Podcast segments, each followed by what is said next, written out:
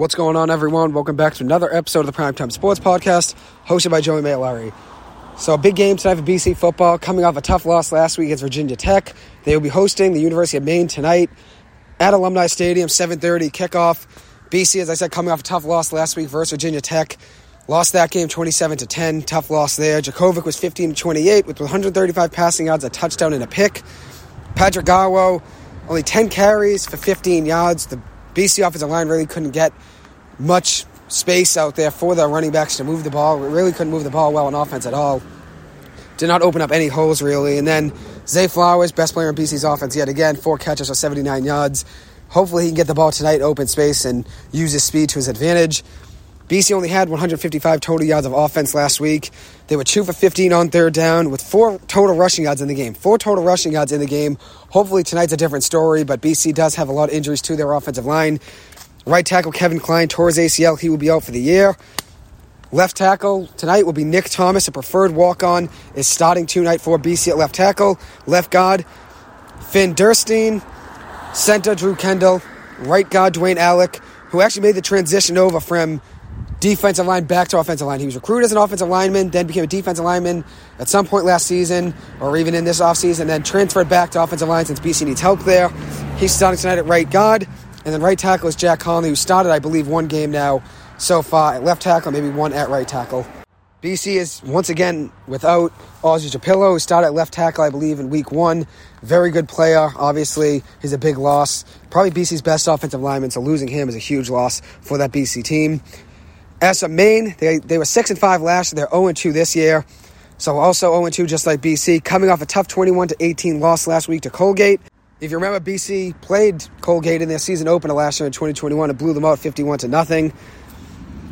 Then Maine also lost 41 0 to New Mexico to begin the season in week one. So they, they've had a tough stretch as well, just like BC. They only have 18 points total on offense in their first two games this season. So they're averaging 9 points per game on offense while allowing 31 points per game. So that's a minus 22 point per game differential for that Maine Black Bears team. Only six rushing first downs in the year. BC only has nine. So not much more. 138 rushing yards in two games for that Maine offense. One thing about that offense, though, is that they are efficient in the red zone. They actually scored three out of three times in the red zone this year, two for three touchdowns wise, and then kicked a field goal in the other one. So three out of three times they've scored in the red zone. So if you give them the opportunity to get down the field in the red zone, they've been efficient there all year. So it's just a matter of whether or not they get down there. The best player on the offense for Maine is their running back, Elijah Barnwell, grad student running back, transfer from Rutgers. He had 66 rushing yards last week on 17 attempts versus Colgate. Also added five catches in the pass game for 31 yards. They do have BC former great wide receiver Kobay White, a transfer from BC and James Madison. He went to James Madison at the end of last season and then ended up transferring midway through the summer to UMaine. So excited to see him play back at BC Net. Hopefully, it's a great game. He, I'm a big fan of Kobay. Always been a big fan of Kobay. Big part of the program during his years here. Five years he spent as a BC Eagle and honestly tore it up. 97 catches for 1,434 receiving yards with 10 receiving touchdowns in 39 games over five years with the Eagles. He did battle injuries. He missed a whole entire season in 2019 or 2020 it was with a torn ACL. And then 2021 missed most of the last season as well, only playing in three games. So 39 games over five years, but he was a big reason this program got to where it did in the A.J. Dillon and the Anthony Brown days. He was a big reason they were ranked, one of the best players on the offense alongside Jeff Smith, A.J. Dillon, and also Anthony Brown. I'm hoping Kobay has a great game. I'm hoping he has a great game, shines bright at Alumni Stadium, has a huge game. Hoping he catches a touchdown as well. I think he deserves it, especially how much work he put into this program to getting it to where it is today. Obviously, tough start to the season 0 2, but BC was ranked a few times during his tenure with BC. He was a big part of the Eagles' offense, as I said, and wishing him nothing but the best. Hopefully, he has a great game tonight. Rooting for him out there. Another guy to keep your eye on for that main Black Bears team is that linebacker Justin Sambu, who has two sacks in two games. So Obviously, BC's offensive line, as I said, a lot of young guys, a lot of inexperienced offensive linemen because of injuries. Obviously, guys going pro last year, losing Lindstrom to the NFL, and Zion Johnson and Petrula obviously graduated, and then losing Vrabel as well. Tyler Vrabel losing Tyler Vrabel, Ben Petrula, two big losses there as well.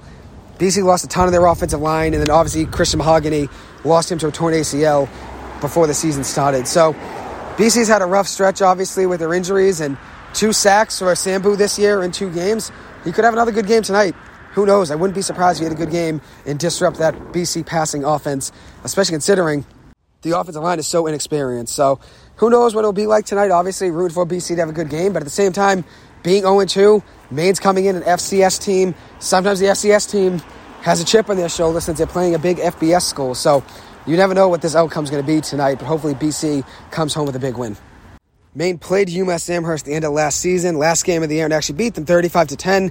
BC only beat UMass Amherst last year by 17 points, 45 to 28. So obviously BC, when they play teams they should beat up on, like UMass Amherst, only beat them by 17. They played Texas State in 2020, only beat them by three. Uh, game-winning field goal at the end of the game as time expired. Typically, BC, besides Colgate, obviously beating them 51 nothing was big, but BC typically stays close in games that they should be up by 30 or 40 points based on talent. And at the end of the day, BC is favored right now by 31 and a half. I would not be surprised if BC covers that.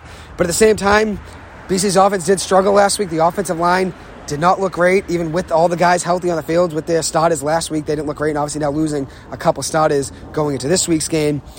I think BC wins this game. Obviously, they should win this game by 30 plus, but I think it will be a 31 to 14 game. That is my prediction as of now. Who knows what this BC team will look like, though? Hopefully, it's a 55 to 3 game, and I'm wrong. I would love to see that. But obviously, at the same time, I keep it real always in these predictions. I give my honest opinion, and I think Maine definitely could keep it at least somewhat close and save an edge. Coming as an FCS school, playing an FBS team like BC, a Power 5 school, even if BC's 0 2, it's still a Power 5 school. You're coming with a chip on your shoulder, playing against a team, BC, obviously in the New England area, both schools in New England. Maine obviously wants to make headlines. They're getting paid, obviously, to come here to play at Alumni Stadium. They have nothing to lose at the end of the day, so that's why I think they have a chip on their shoulder. I think they keep it somewhat close, 31 to 14 is my prediction. BC winning the game. BC has won 32 straight games against FCS slash Division One AA opponents. With its last loss coming in 1978, Maine has beaten four FBS opponents in its program's history, and that's according to Andy Backstrom on Twitter. Today, he tweeted that out about the history of BC versus FCS schools, and obviously Maine versus FBS programs as well. BC last played Maine in 2015. BC won that game 24 to 3. BC was led by lefty quarterback Darius Wade, who was 14 for 25 in that game, passing with 155 passing yards and a touchdown. Former BC great running back Jon Hilliman had 16 carries of 52 rushing yards and three catches, 32 yards in that game. Buffalo Bills linebacker Matt Milano had two sacks in that game, and then also Harold Landry and John Johnson third split a sack each as well. BC won 40 to 10 in 2014 and then 34 to 3 in 2012. So the last three times they played, BC obviously beat up on Maine, with the last time being in 2015. BC won 24 to 3. So hopefully BC comes home with a big win tonight. Would not be surprised if BC were to win the game 55 to 3 just based off of their talent and their potential and, and how much speed they have in their offense. BC should beat up on them, but at the same time, I've looked at the team the last couple weeks and have a lot of injuries, obviously, and you got to obviously base everything off of what you're playing with right now. And with an inexperienced offensive line, anything can happen. I still think BC wins this game by two plus touchdowns. 31 to 14 is my prediction, but at the same time, BC could blow them up 55 to 10, which I would be psyched. Obviously, BC needs a win, get back on track. One win, that's how a season gets going. After you start out 0 2, the best way to get back on track is winning your next game, and that's tonight for BC 7:30 kickoff at Alumni Stadium. So a big game tonight for the BC Eagles versus the Maine Black Bears. Hopefully it'll be a good one. Last thing I want to talk about is the Toledo versus Ohio State football game tonight. Toledo's 2 0, Ohio State's 2 0. Ohio State's actually number three in the country in the college football rankings. So, obviously, a very good team. They will be playing tonight at 7 o'clock at Ohio State. Toledo beat UMass Amherst last week 55 to 10. Quarterback Dequan Finn was 12 for 26 passing with 177 passing yards and a touchdown. Finn was also elite on the ground, seven carries for 74 rushing yards and two rushing touchdowns. Wide receiver Jerjuan Newton had a great game as well, four catches for 106 yards. And then running back Willie Shaw III, eight carries for 47 yards and a rushing touchdown.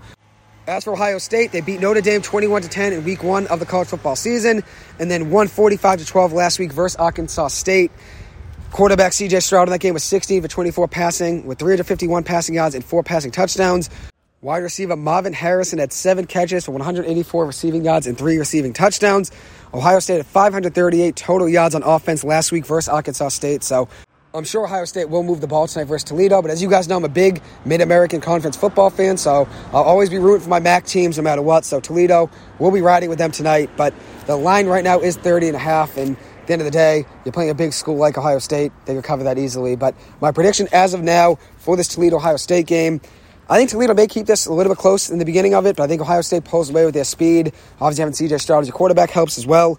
I think they pull away, win this game 52 to 24. But I think Toledo could stay close a little bit, maybe for the first quarter or two, and then who knows what's going to happen after that. But looking forward to seeing what happens in that game tonight at 7 o'clock, and then obviously BC's game tonight at 7:30 in Chestnut Hill will be another great game as well. So hopefully I'll be back on tomorrow at some point to recap what happened in both of these games and also talk about the Giants Panthers game, which was tomorrow. The Giants are 1 0 on the season. It's not. Carolina's 0 1. It's the Giants season opener at home at MetLife Stadium tomorrow at 1 o'clock. So big game for that Giants team. You guys already know what my prediction is going to be. I have the Giants winning that game, but at the same time, I'll give you a preview of the game tomorrow, talk about who's in, who's out, and then talk about some other games across the NFL as well. So, anyways, thank you guys so much for taking the time to listen to this. As always, I appreciate it and hope you guys have a good one. Go Eagles. Have a great rest of your weekend. Enjoy yourselves. Thank you.